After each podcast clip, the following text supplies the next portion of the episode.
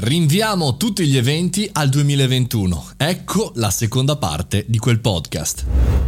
Buongiorno e bentornati al caffettino, sono Mario Moroni, però fermi tutti perché se non avete ascoltato il famoso, fra virgolette, mio podcast che si intitolava Rinviamo tutti gli eventi del 2021, fatto il 26 marzo 2020, andate prima ad ascoltare quel podcast e poi tornate qui. Perché? Perché in quel podcast in maniera abbastanza chiara eh, denunciavo, forse tra i primissimi, nel dire ragazzi non c'è niente da fare, rinviamo tutto. Fui molto commentato e anche criticato per aver detto apertamente di rinviare da subito tutti gli eventi del 2020 all'anno successivo, perlomeno almeno. Perché? Perché la percezione per me era chiara, anche tutti gli addetti ai lavori, ma i media, i giornali e i fuffaguro illudevano le persone in quel marzo, non so se ve lo ricordate, che dopo l'estate sarebbe passato tutto, per cui evviva, vogliamoci bene, tutto andrà bene. E invece, e invece sappiamo bene la storia, sappiamo bene che cosa accadde in quei mesi, aprile, maggio in particolare e anche poi successivamente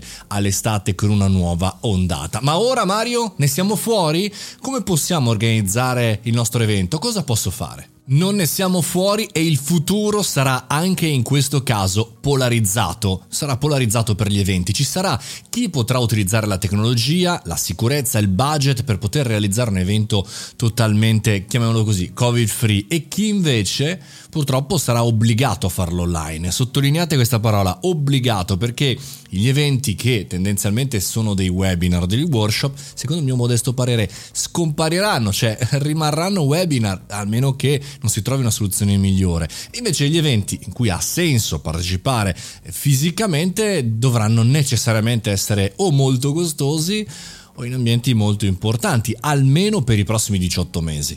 Chi pensa invece che sia tutto a posto con il giusto vaccino, purtroppo si sbaglia perché vi faccio un esempio, eh, nei prossimi giorni parteciperò a un evento, bene, sono stato vaccinato, ma bisogna fare il tampone necessariamente perché posso essere positivo anche se tamponato e per cui attenzione, attenzione. Un'ipotesi potrebbe essere creare un evento per poche persone con all'interno anche il tampone all'interno del biglietto, con anche tutta una serie di regole di specifiche, ma per poche persone con un biglietto molto alto. Per cui anche in questo caso eh beh, insomma, è, è, chiaramente classista il Covid da questo punto di vista. Insomma, tecnologia, budget e soprattutto riorganizzazione. Alcuni eventi, detto tra di noi, c'erano sempre gli stessi speaker, le, le cose erano sempre le stesse, erano identiche a tantissimi eventi. Giusto anche che vengano cancellati, che eh, facciamo bene anche al nostro, al nostro pianeta. D'altra parte, però, insomma, bisogna anche essere sicuri e certi e ripetersi ad alta voce che niente tornerà come al 2000 2019 pre-Covid.